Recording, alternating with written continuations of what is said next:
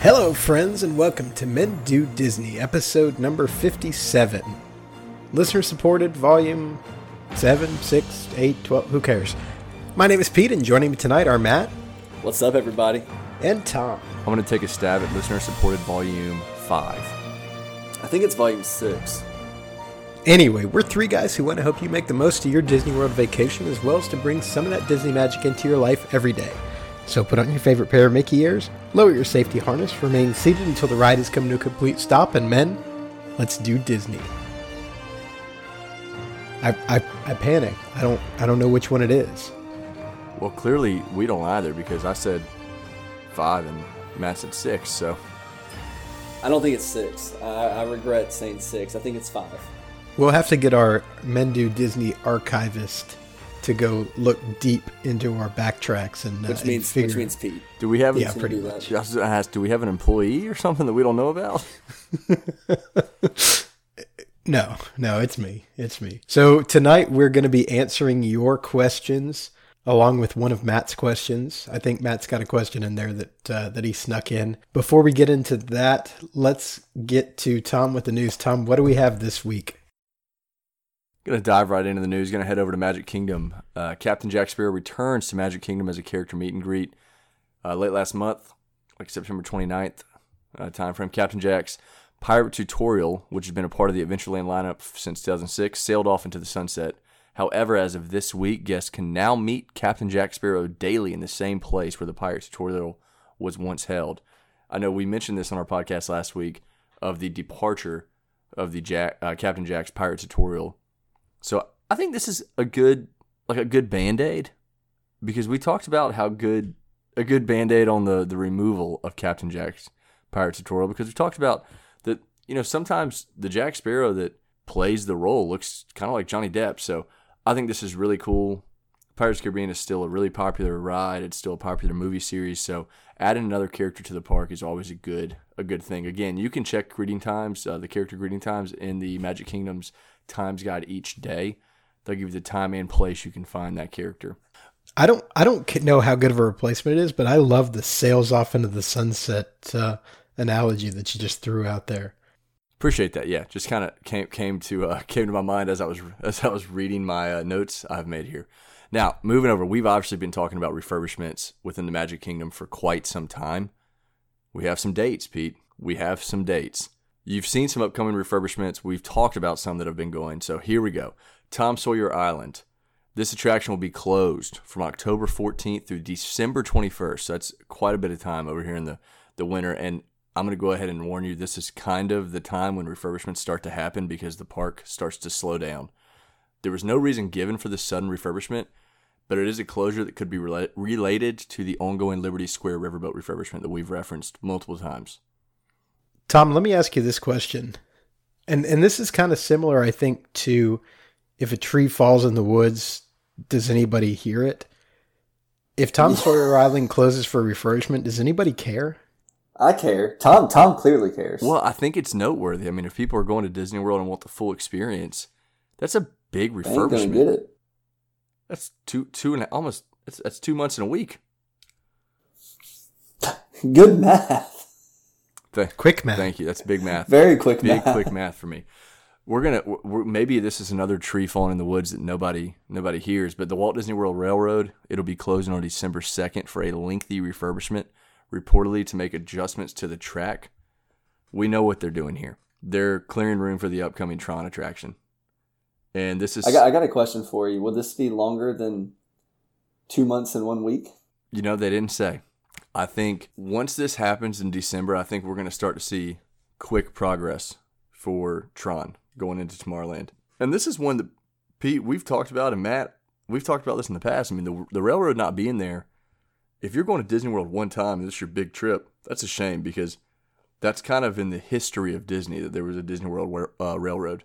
So that's another one. And then um, the last big refurbishment, the last one that, that I have here, Tomorrowland Speedway, again, th- this probably refers back to the Tron attraction, but this guest favorite will be closing January 2nd, 2019. We all wish it was closing forever. Uh, but notice this one's closing just after the holiday season because it's a really popular attraction still. We believe this is also tied into the Tron attraction that's coming to Tomorrowland and Magic Kingdom, so this will probably be closed to clear some space for construction. Not not a great feel for when this one's going to open again either. One one more closure, one more refurb is Peter Pan's flight. Peter Pan's flight will be closed for most of January, from January 7th until February 2nd. Probably just to touch up some things. Yeah, that's a pretty short one. And again, notice their January 2nd date. As popular as that attraction is, they can't afford to close that during the holiday season with Thanksgiving and, and Christmas coming around. One more note in the Magic Kingdom Stitch's Great Escape, which has not really been functional here for quite some time, will not return. The attraction has, is being disassembled now. I know it's been a character meet and greet. We don't have a really any idea of what could replace this area, but for any of those big Lilo and Stitch fans or Stitch's Great Escape fans, it, this one's not coming back. Any feelings from you guys on that? I, I'm super upset about this. I no, I I don't think this is a huge surprise to anybody.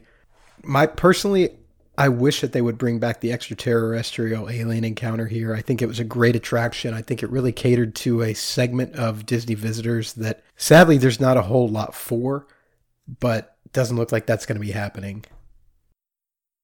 Moving over to Hollywood Studios, one big piece of information we did get sent, get this sent to us from our sponsor Destinations with Character Travel.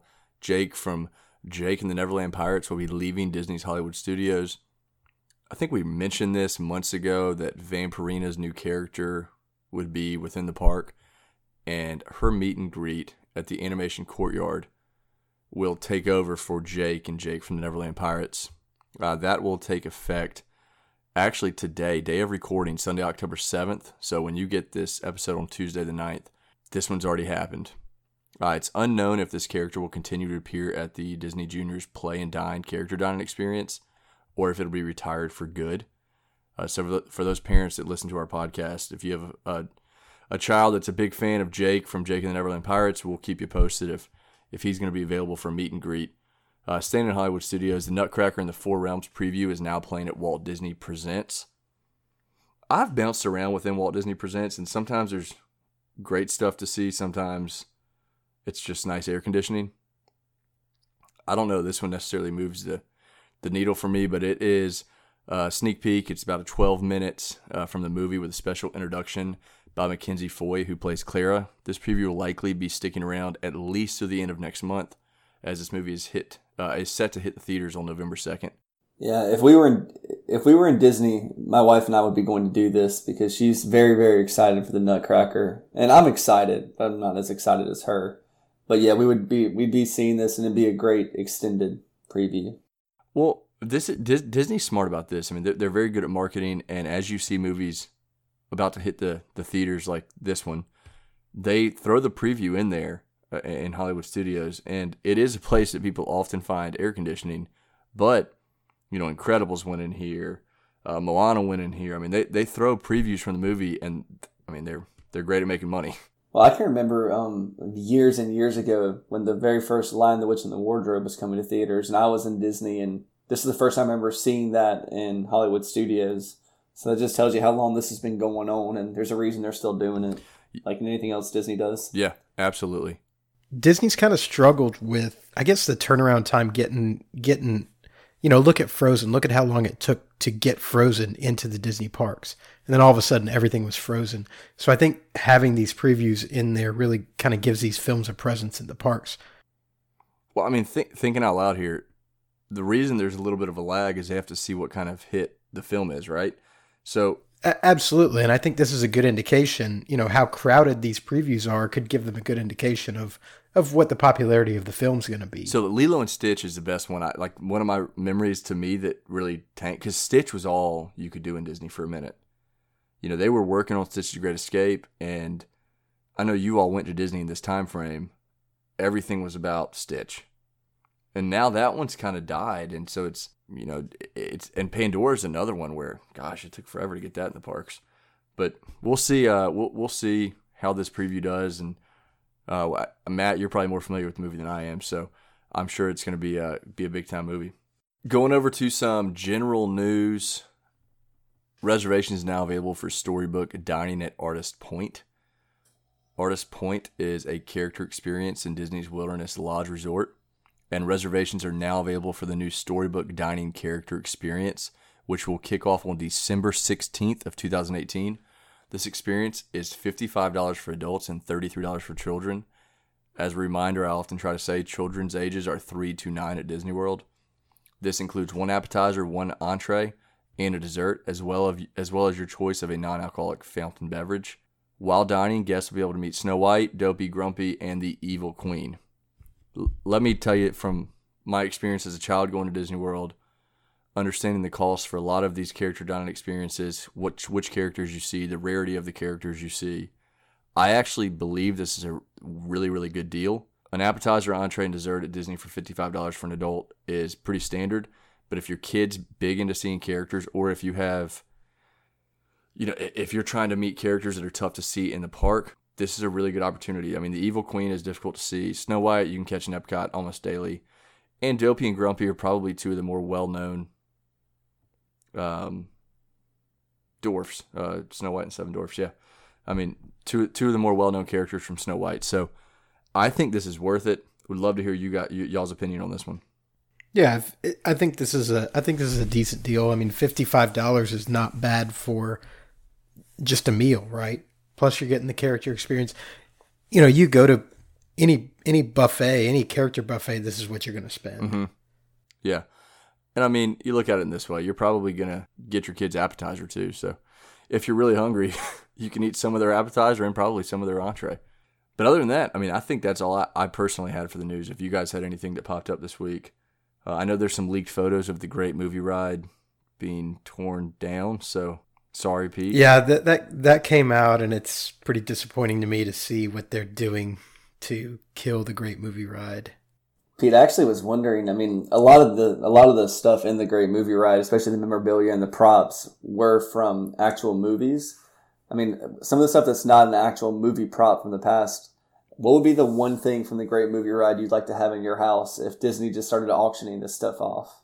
Like something from the ride itself. Yes. You know, I think my favorite part of that ride, my favorite part of that ride has got to either be the Wizard of Oz scene or the alien scene. So I would say maybe a pair of ruby slippers. That would that would kind of do it for me. I don't know, maybe maybe a statue of Sigourney Weaver. Ru- You're you the want weirdest ruby guy I know. That's what you pick out of that? All right, so so if I had to go, I'd go Indiana Jones scene. Obviously, when our cast member returns, I would take the what was it? I mean, I don't want to call it a medallion. It was lit up, whatever. You're talking about the the, The gem, gem. that's, That's a great way to- yeah. in the statue. I would take the gem because that was in every scene, and it was a monumental part of every. Like for everyone, that's a monumental part. You know, the Wizard of Oz to me is the best scene, personally. I would take the street light from the gangster scene that they shoot out, Okay, maybe you just won. Okay, You maybe just yeah, won the game. I like it. and it would be my man cave. Wow, I'm kind of mad at myself. I didn't. That's a good pick. That's another monument. That was a good Ruby pick. Slippers. So there was one more thing that I wanted to mention, and, and that was that Spaceship Earth had kind of had an adjusted operating schedule last week. They were closing it a little bit earlier than the park closed. Suspected that it was to deal with the leak that was reported, I think back in September. There was water that was leaking out of the bottom of Spaceship Earth. And so th- there was some expectation that this early closure was to deal with that leak. Do we know? I mean, when I, I'll tell you, when I was in Disney in July, there was an early closure, and I don't think the leak was. I, I don't know. I mean, do we know what caused? Uh, we don't we don't know that, but that's what the expectation is. I mean, you know, it's Spaceship Earth is getting up there now, right? So of course, I think you're going to have some problems with it. Is this something you foresee being a refurbishment type opportunity where it goes down? You know, I think they're going to change Spaceship Earth eventually. I mean, we've talked about that before, right? We've talked about the fact that the ending leaves a little bit to be desired. You know, the future is in computers, and the computers that they're showing in in the uh, future scenes are 1980s Max. So I think that the ending leaves a lot to be desired. I think there's a lot of different places they could go with uh, with Spaceship Earth. So yeah, I think I think there's going to be a refurbishment soon, and I think probably they'll do a little refurb on the building itself during that. Well, alrighty. Matt, did you have any other any news you had? No. Nope, that's all. Well, I think that's it for the news this week. Oh, Oh, what? I got one other one thing. more. I lied. And this is super important. Be Our Guest is now serving mimosas and other alcoholic beverages for breakfast and lunch. So when we did the Men Do Disney trip, we went to Be Our Guest for lunch and all they had were fountain drinks and, and bottles of water. But now you can actually get alcoholic beverages for breakfast or lunch at Be Our Guest. This goes back to one of the biggest debates that we've had on the show, and Magic Kingdom is steadily creeping closer and closer to serving alcohol. And I just thought about that when I heard myself say, "Oh, that's pretty cool." And then I think that where I stand on is like if you're in a restaurant, I don't think we should have bars in the Magic Kingdom. I don't think you should be able to walk around freely with alcohol like in the park. But if you're gonna go have dinner, you know, you're gonna have lunch and it's an option. You know, there needs to be some kind of minimum where you can't just be like stumbling out of the restaurant or, you know, on your way to go do the rest of the park. But I, I do think that, you know, as long as it's not walking around with, I'm okay with it. Yeah, I mean that's that's how Magic Kingdom is right now, right? You can get a drink with dinner at every Magic Kingdom restaurant now, and and this is I think one of the few restaurants that you can get breakfast or lunch drinks. And I don't think we ever talked about the new menu at Be Our Guest. I've heard it's decent. The reviews I've no, I, I did not eat there on my last trip, but the reviews I've heard from the new menu have been overwhelmingly positive. So Yeah, I mean it's it's fifty five dollars or two table service credits. It's um it's a prefix menu. You know, you, you get to choose one appetizer, one entree, and one dessert. And uh, yeah, I mean, you know, like you said, the the reviews have been pretty solid on it. It's it is different than the uh, than the food that they had in the past. So we'll have to check it out next time we're down there. All right. Anyway, any more news, or is that it? Sorry to. That's Take great. over there. That's great. no, I think that's a Yeah. good news update. All right. Well, we'll pause for just a minute here to hear from our sponsors, Destinations with Character and Kingdom Strollers. Destinations with Character Travel Agency is your one stop shop for Disney vacations, cruises, and more. With clients ranging from the magic makers of Hollywood to the business executives of New York to families from all over the U.S., people trust the travel consultants of Destinations with Character to make their magical dreams a reality with the patience, care, and attention to detail they deserve. With over 50 years of experience in Disney and worldwide travel, are over 30 travel consultants trained to give the best prices and service possible. Destinations with Character has the tools to make the difference for you. Find out how to take the stress and hassle out of your vacation. Simply contact them to let the magic begin. Destinations with Character Travel, making dream vacations come true every single day. Visit their website at www.destinationswithcharacter.com or email them at info at destinationswithcharacter.com and be sure to tell them that the Men Do WDW podcast sent you.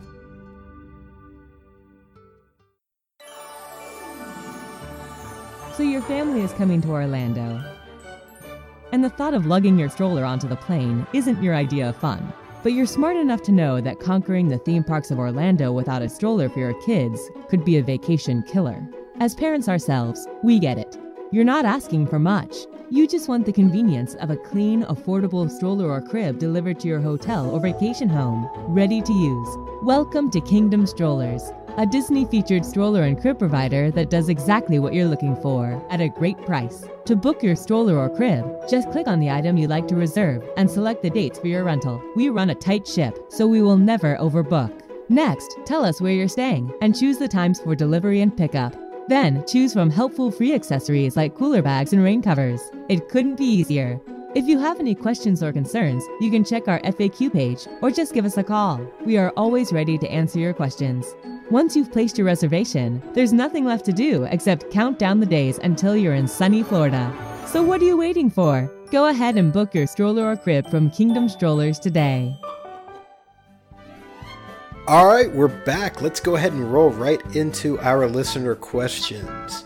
Again, we want to thank all of our listeners that have sent in questions. We want to encourage you guys to keep sending in questions.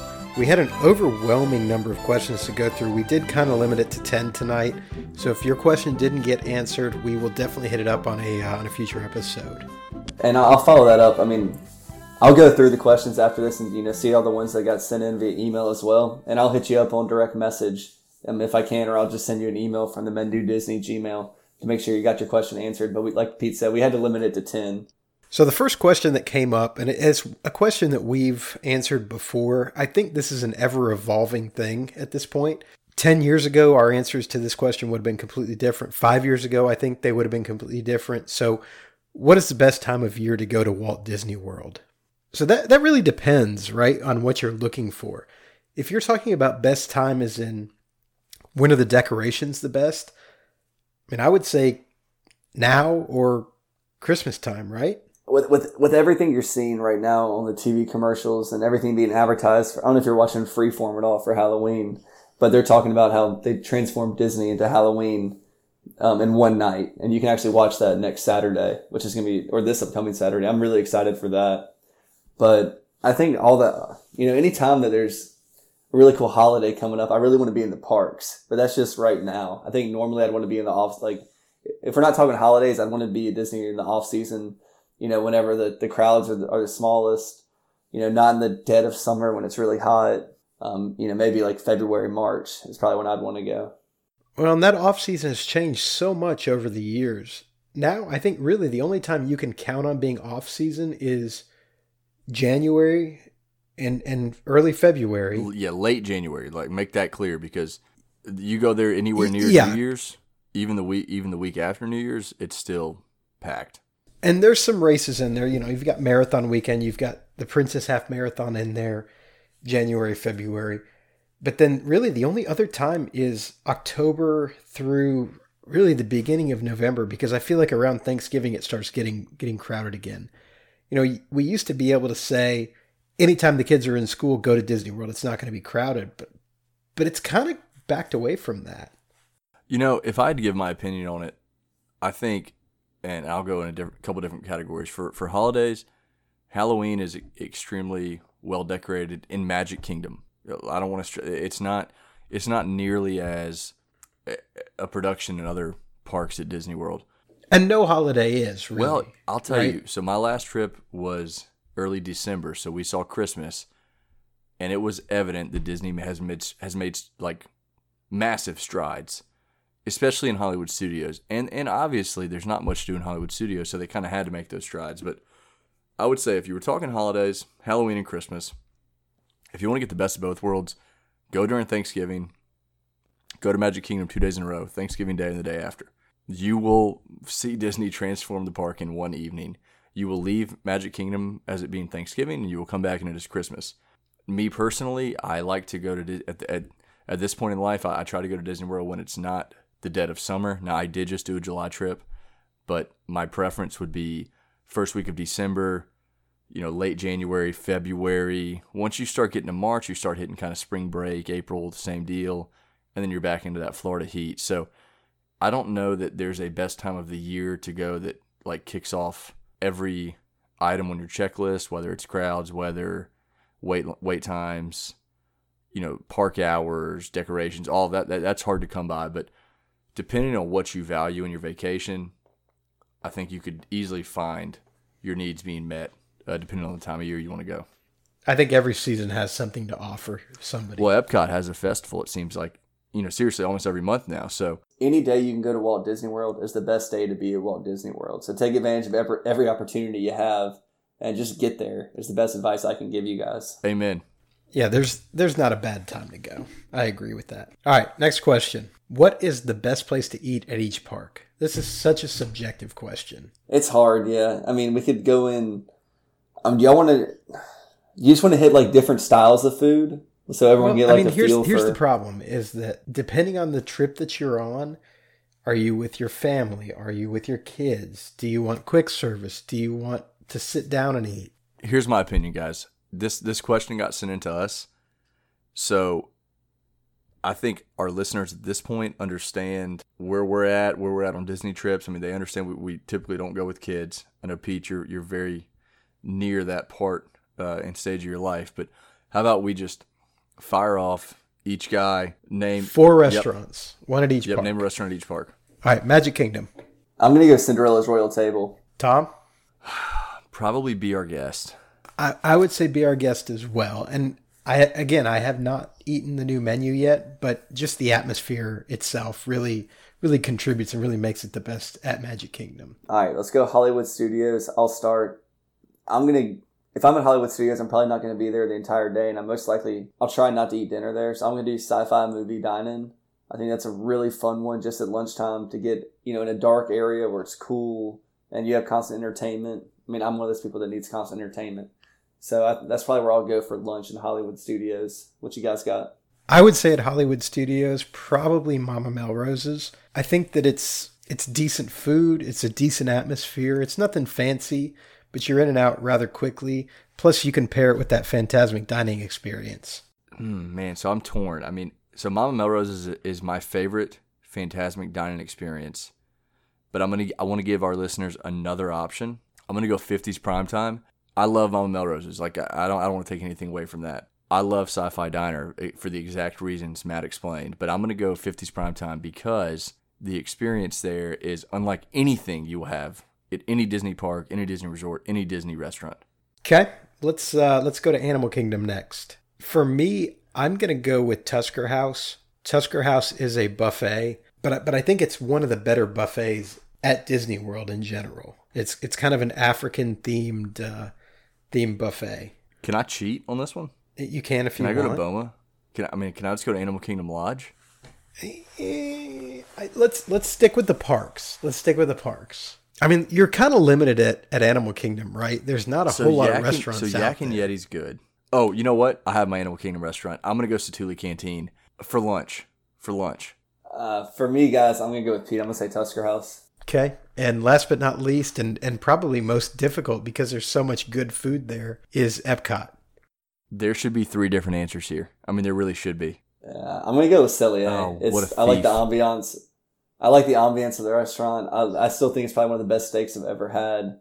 And I mean, it's got great wine. It's got everything you could ask for in a, in a restaurant. Okay, You Tom? got it, Pete. I want to go last. I would say Monsieur Paul. I, I think that it's it's similar to Chefs de France. Monsieur Paul to me is a little bit more upscale. The food's a little bit better, and I think the view of Illuminations is is a little bit better too than Chefs de France. So yeah, for me it's Monsieur Monsieur Paul. I'm gonna give. And it's it's super expensive too. I mean it it's you know the price kind of dictate or sets says that. I'm gonna break the rules again. I'm gonna give three answers for our listeners. If you want something quick in Epcot and you want good food within the World Showcase, authentic food, Via Napoli Pizza is very quick. It's good. All right, no, no, no. If you're gonna say quick and you don't say Boulangerie the Hall in France, which my wife makes me eat at every single time. Um, Pete's gonna say you're doing it wrong if you're not. You're that's doing not it your wrong. answer. so we're gonna go via Napoli for families. If you want character meet and greet, we're gonna go Garden Grill. And then if you are a fan of of Boy Meets World, Full House, we got to go Coral Reef, right? I mean, Danny. Danny got engaged at Coral Reef from Full House. So uh, Coral Reef, if you're not familiar, it's it's you're actually in the aquarium. So it's it's a pretty neat view. We had a we had an aquarium table last time I went. I'll tell you, the food is extremely hit or miss there. Uh, every review you could ever read is hit or miss, but my food was fantastic. All right, so pick one one resort restaurant. Ohana at the Polynesian. It's not even close. It, whatever they tell you, whatever You these guys so? tell you is wrong. It's Ohana. Uh, I I'm gonna say Boma. Mm. I think I think Boma competes with Ohana hands So down. Matt, you be the tiebreaker. Why don't you pick between the two? Yes, I'm not going to pick either of those, and I'm gonna I'm gonna kind of just throw one out of left field for you guys. But it's whatever's at the food court when I get home at 10:30 back to the resort, and I am starving, and it can be chicken tenders and fries, a slice of pizza. I mean, a PB and J, whatever it is. I'm so hungry when I get back from the parks, and it's just the fastest thing I can eat. Is what I love. I like So- I like that answer. But yeah, if I had if I had to break that tie, I go Boma. you can't go wrong with anything there. And then just for a character a character meal, pro- preferably character breakfast, because you can hop on the monorail, go to Magic Kingdom. Chef Mickey's is awesome. What about what about uh, at Grand Floridian? I'm not a big princess guy, Pete. I know you wanted the ruby slippers from earlier, but 1900 Park Fair is not just Princess. It has Tigger, it has Pooh, it has the Mad Hatter, and Mary Poppins. I don't consider Mary Poppins a seems too formal for me. I'll just pop into Crystal Palace and destroy the buffet while I meet all them. I, but but 1900 Park Fair's food is significantly better than Crystal Palace. Yeah, but Crystal Palace, it's just it holds a childhood memory for me. I agree with Tom. But the architecture is a lot better at Crystal Palace. I will say that. Well, all in all, guys, we've given you multiple restaurants. Hopefully that answers your question. Moving to our next one. Which Disney movie do you wish would be incorporated into Walt Disney World, either as an attraction or a show? I got one. I got one that just hit me right away when I saw this question.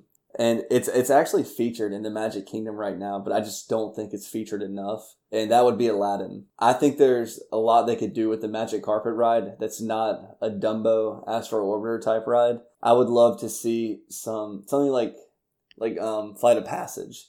Something like where a thrill ride, escaping the Cave of Wonders Cave of kind of Wonder, ride. yeah, escaping the Cave of Wonders, going through Agrabah. I mean, just everything would be really cool to see, and I think it would be a kid friendly ride. Maybe so, like maybe it's a little bit less than um, Flight of Passage is, and maybe you relax it a little bit. But I think that would be really cool. For me, it's it's Hercules. I think Hercules is an extraordinarily underrated Disney movie. I think you've got Pegasus as as a great potential ride vehicle. You know, you go through the underworld, you go through what whatever. There's All just a his ton you can all his trials yeah. There's be a, there's a ton you could work with there in Hercules. So I'm gonna go water ride, and I'm gonna go Moana again. I mean, she has a boat, so pretty ideal ride vehicle, and the music from Moana is awesome. You're welcome. Okay, Matt, we don't need you to sing. You're not Dwayne Johnson. So moving on to the next question, I really like this question. Thank you, Brett, for sending this in. What impact do you think that Pandora, Star Wars Galaxy's Edge, and, and the Guardians of the Galaxy attraction at Epcot will have on the overall theme and feel of Disney World? I was talking about this with some friends the other day, and yeah, surprisingly, I have Disney buds that aren't you guys, but there are so many people that just grew up with with Star Wars, and when this land comes, I I, I worry that it could overtake Hollywood Studios, and I think you'll end up seeing Hollywood Studios kind of be, you know, the the miscellaneous park or the Disney Plus. I think my biggest fear is that Hollywood Studios becomes the queue for Galaxy's Edge, and I mean that Oh wow, kind of seriously and kind of kind of joking, but I I think there I think when you open Galaxy's Edge and it's it's going to be to the degree of you know movie like you know throw you right into the world. I think you're going to have a whole new fan base at Disney World. You know, it's like you open Pandora's box of fan base. So, you know, Star Wars fans are are like they're they're different. You know, there's a huge following for Star Wars. I, I'm a, I'm a I like Star. I enjoy Star Wars. I'm, I don't. I enjoy Star Wars will not even constitute myself as a Star Wars fan.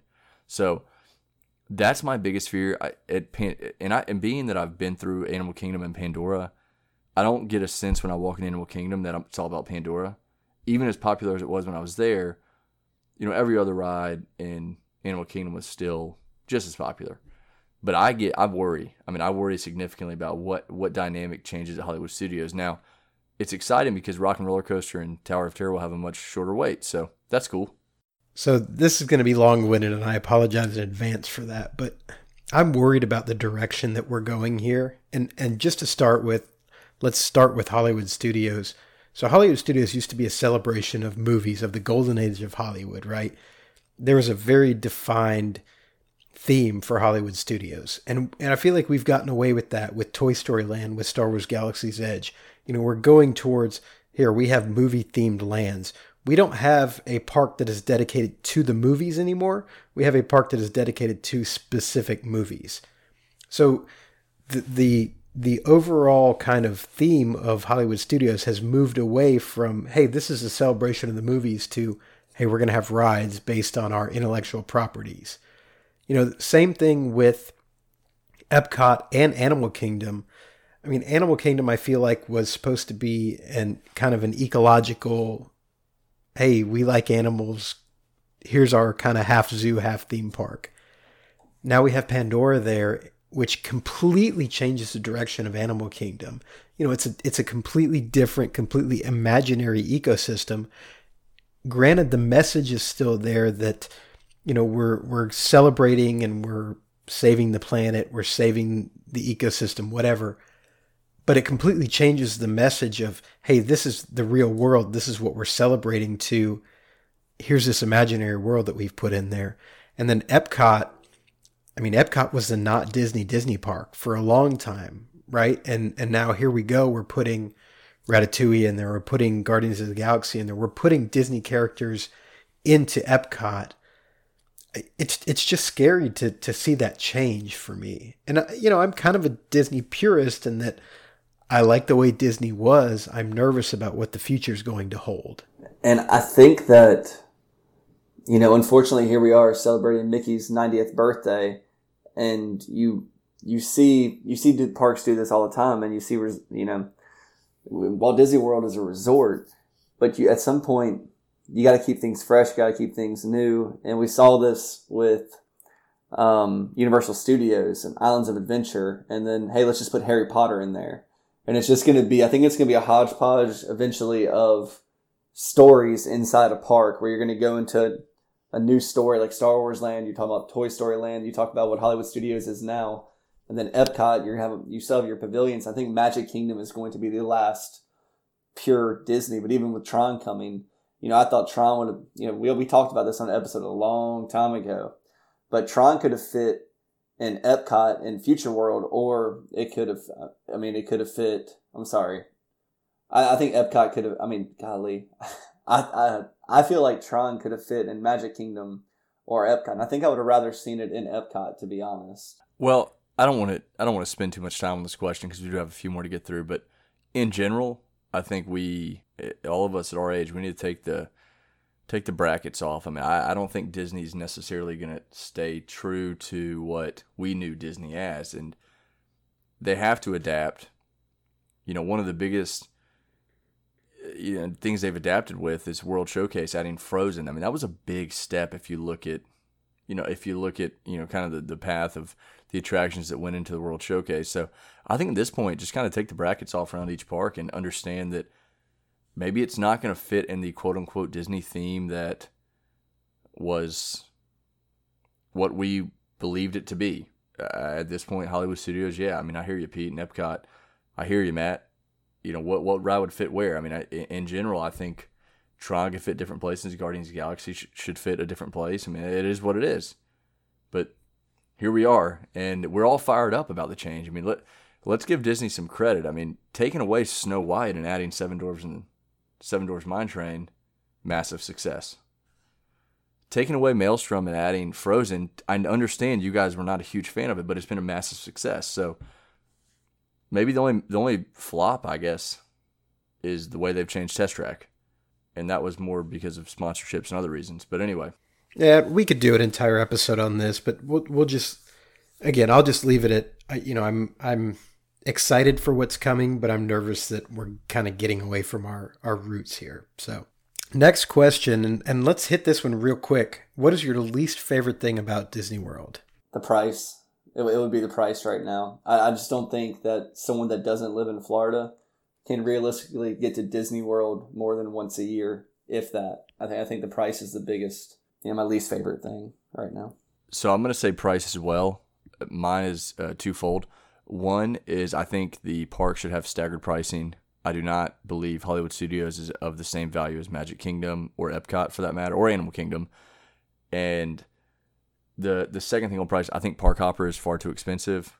I think they should lower the price on Park Hopper. Well, and they they do it because they want you to buy two tickets instead of spending you know one day going to two parks. So for me, it's it's time. You know, you you really, yeah, park Park Hopper is expensive, but but it's really not possible to do more than one park per day if you're doing everything in that park because of the wait times and I, I don't know what Disney can do to eliminate those wait times. I don't know if there's anything that can be done, but but to me, it's really the time commitment that you, that you have to put into it to be able to do and, and see everything. When you just said time, it brought something into the forefront of my mind do you guys think adding an additional fast pass option, so maybe you can have four or five fast passes, would help people in that regard, or do you think three is the right number? So I'm gonna I'm gonna take this one, Pete. I don't think adding a, an extra fast pass really helps anything, to be honest, because I think they've already they've already backed themselves up on fast passes.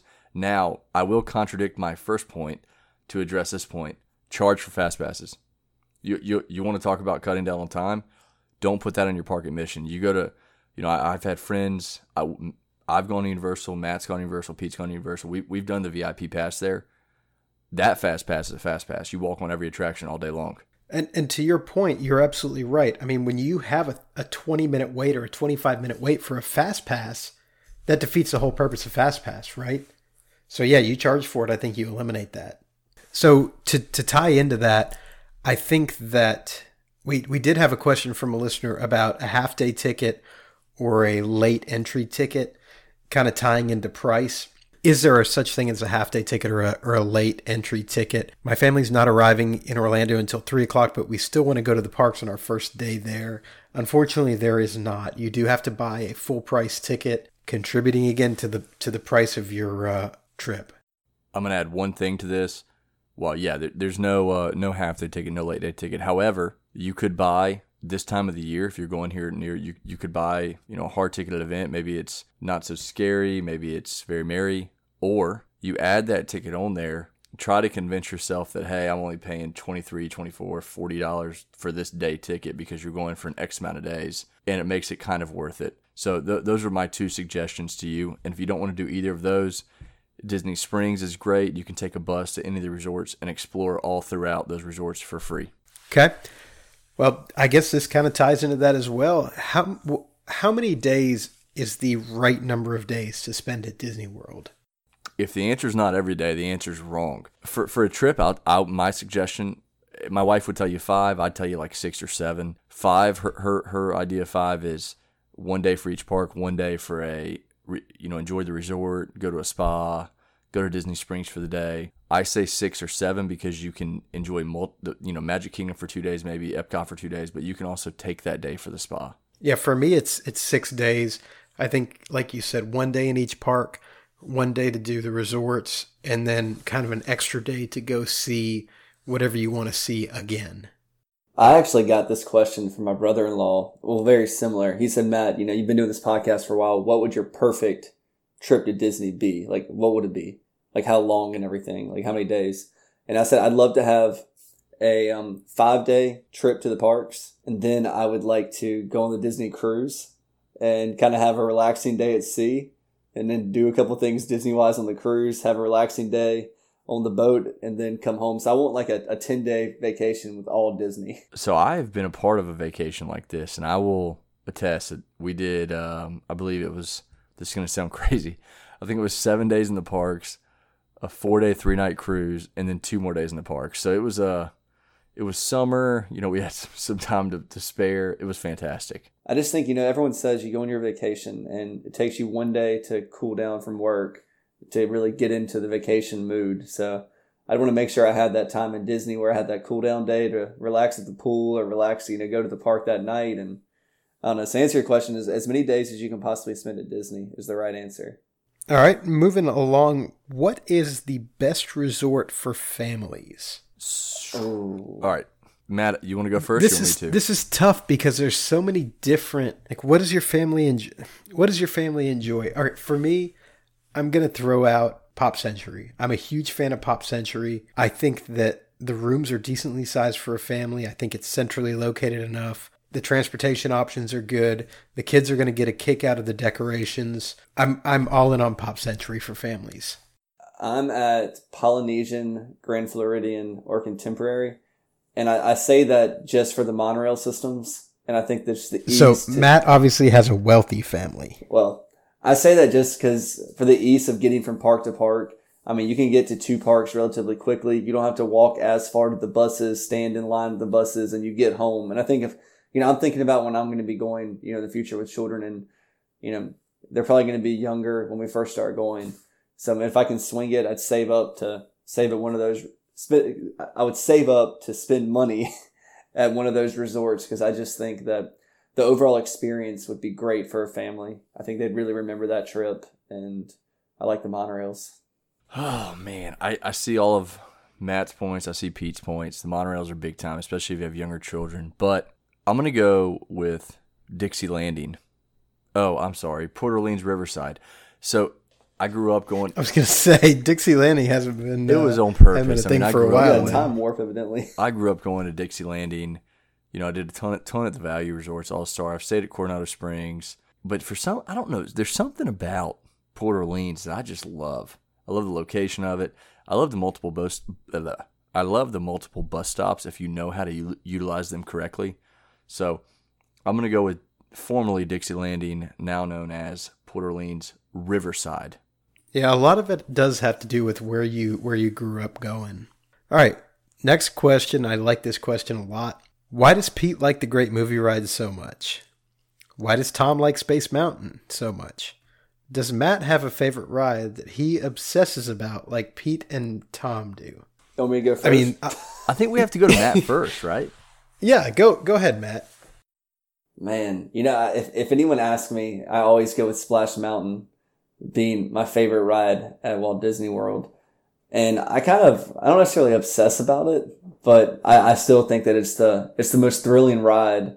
And that's at Walt Disney World for the, the multiple drops that kind of lead up to the big one. And I still think that that one drop, the, I mean, the big one that you can see from outside the attraction is the one ride that takes my stomach away, gives me a feeling no other ride gives me at Walt Disney World and I've done it a hundred hundreds of times now, and every drop is just as just like the first one, and I, I love that attraction. So I'm gonna get Splash Mountain. So I go with Space Mountain because of the uncertainty.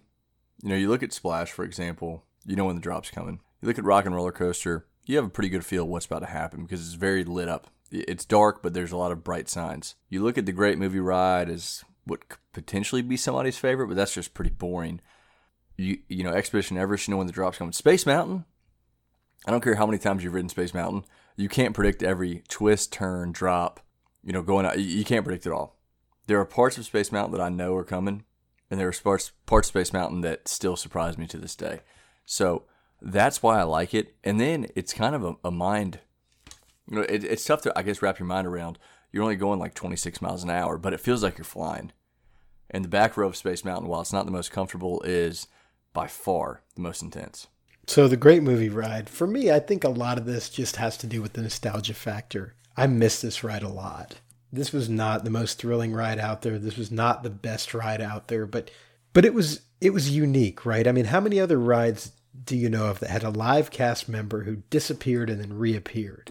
Like this was incredible but but I think I think that a lot of this does have to do with the nostalgia factor for me, and it kind of represents what I feel like Hollywood Studios should be as a theme park. I agree with you. I, I love that aspect of Great Movie and I, I still love that aspect of Hollywood Studios. And if they're going to continue going on like this Toy Story World and Star Wars Land and Galaxy's Edge, I mean, I think we're still going to embrace that aspect of Hollywood Studios. And even the Great Movie Ride's going away, who says they're not going to create something even better in its place? Because it was great, but it, it was kind of dated, and they need to find a way to, you know, not not let it get so dated, you know, so quickly. Because back in the day, I mean, all those movies, while they're still classics, a lot of kids wouldn't even know what half of them are. Yep, you're absolutely right. So our last question. My wife and I are going to Disney World for our 15 year anniversary. Is there anything that we can do to make our trip extra special? I like this question a lot because there is a lot at Disney World that you can do to to really make this extra special. First, first I'd just like to say kudos to you for getting your wife to agree to go to Disney World to celebrate your 15 year anniversary. I don't think my wife and I will be making that journey. My wife is not that big of a Disney fan. First off, you can have stuff delivered to your room by the official Walt Disney World florist. They'll do anything from, you know, delivering champagne, wine, They'll put rose petals on your bed. They'll deliver a special gift basket to your room. There's a ton of stuff that they can do to to really make your arrival at your room extra special. You can also go to guest services and you can get a button, which kind of pales in comparison to the you know, rose petals on the bed, champagne in a bucket sort of thing. Pete's but, wife got a know, button, by the way, y'all. the way he said My wife button. did get a button. you can get a button. what? We did we did not do the rose petals on the bed. My wife got a button. And it was not our 15 year anniversary. It, we had we had just gotten engaged. And it was 2 months after we got engaged. So it didn't really count. There are also and and you do have to work with Disney World resort planners on this, but you can also plan custom parties and in order to do this, you know, you're talking bills in the thousands to tens of thousands of dollars but you can actually plan custom parties where you know they set things up for you at the parks they set things up for you at the resorts i'm pretty sure if you throw enough money at disney they're willing to pretty much do whatever you want So I, I'm going to throw out some some other suggestions out there for you. If you tell Disney you're having something like this 15 year anniversary, yeah, you'll probably get a button without extra charge. You can probably line up a restaurant. You know, say say it's World Showcase. You want to you want to see illuminations. Say it's in Magic Kingdom and you you want to see the nighttime fireworks. There's a little extra charge there. They'll help you out. I mean, they'll do what they can to make your trip a little special.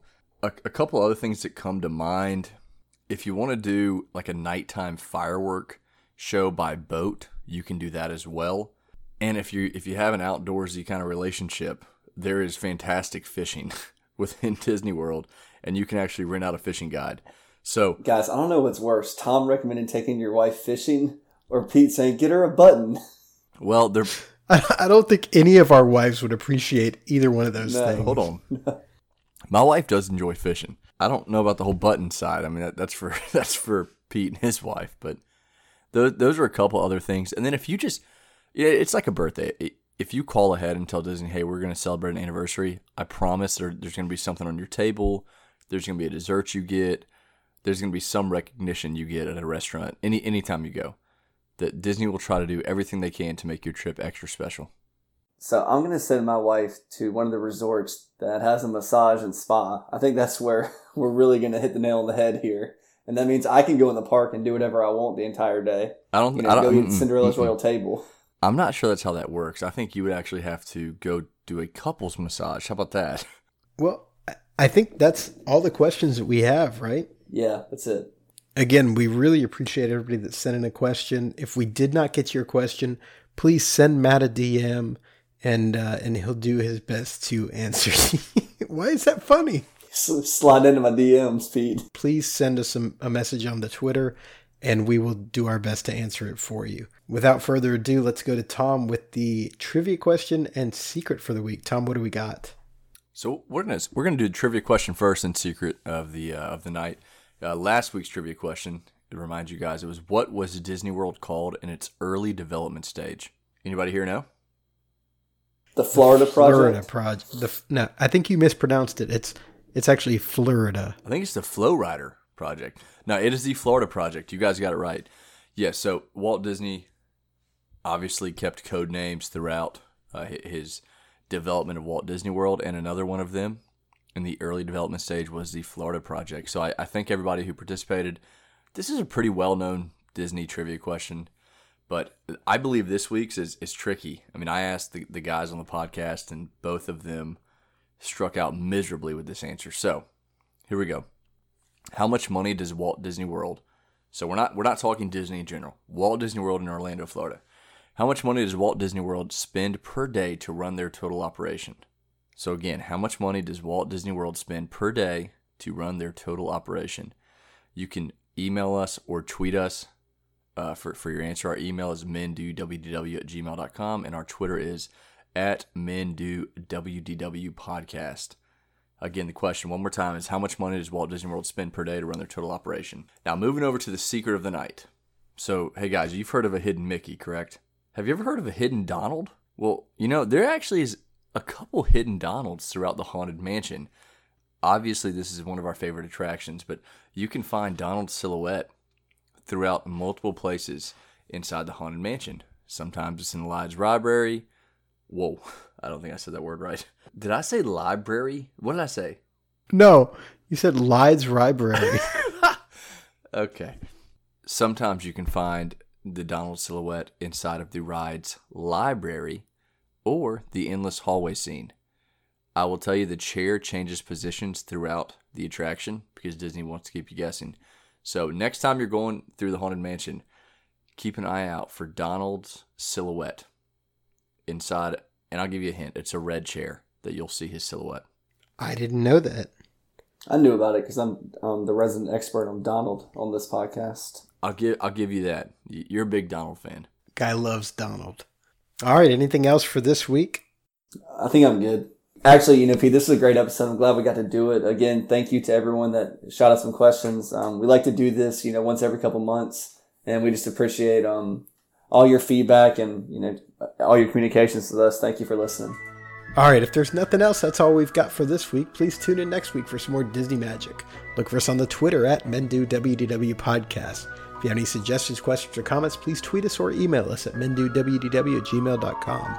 If you enjoyed the podcast, please subscribe and leave us a review. It really does help us out. Thank you so much for listening and giving us the most valuable thing you have your time. We'll see you next week.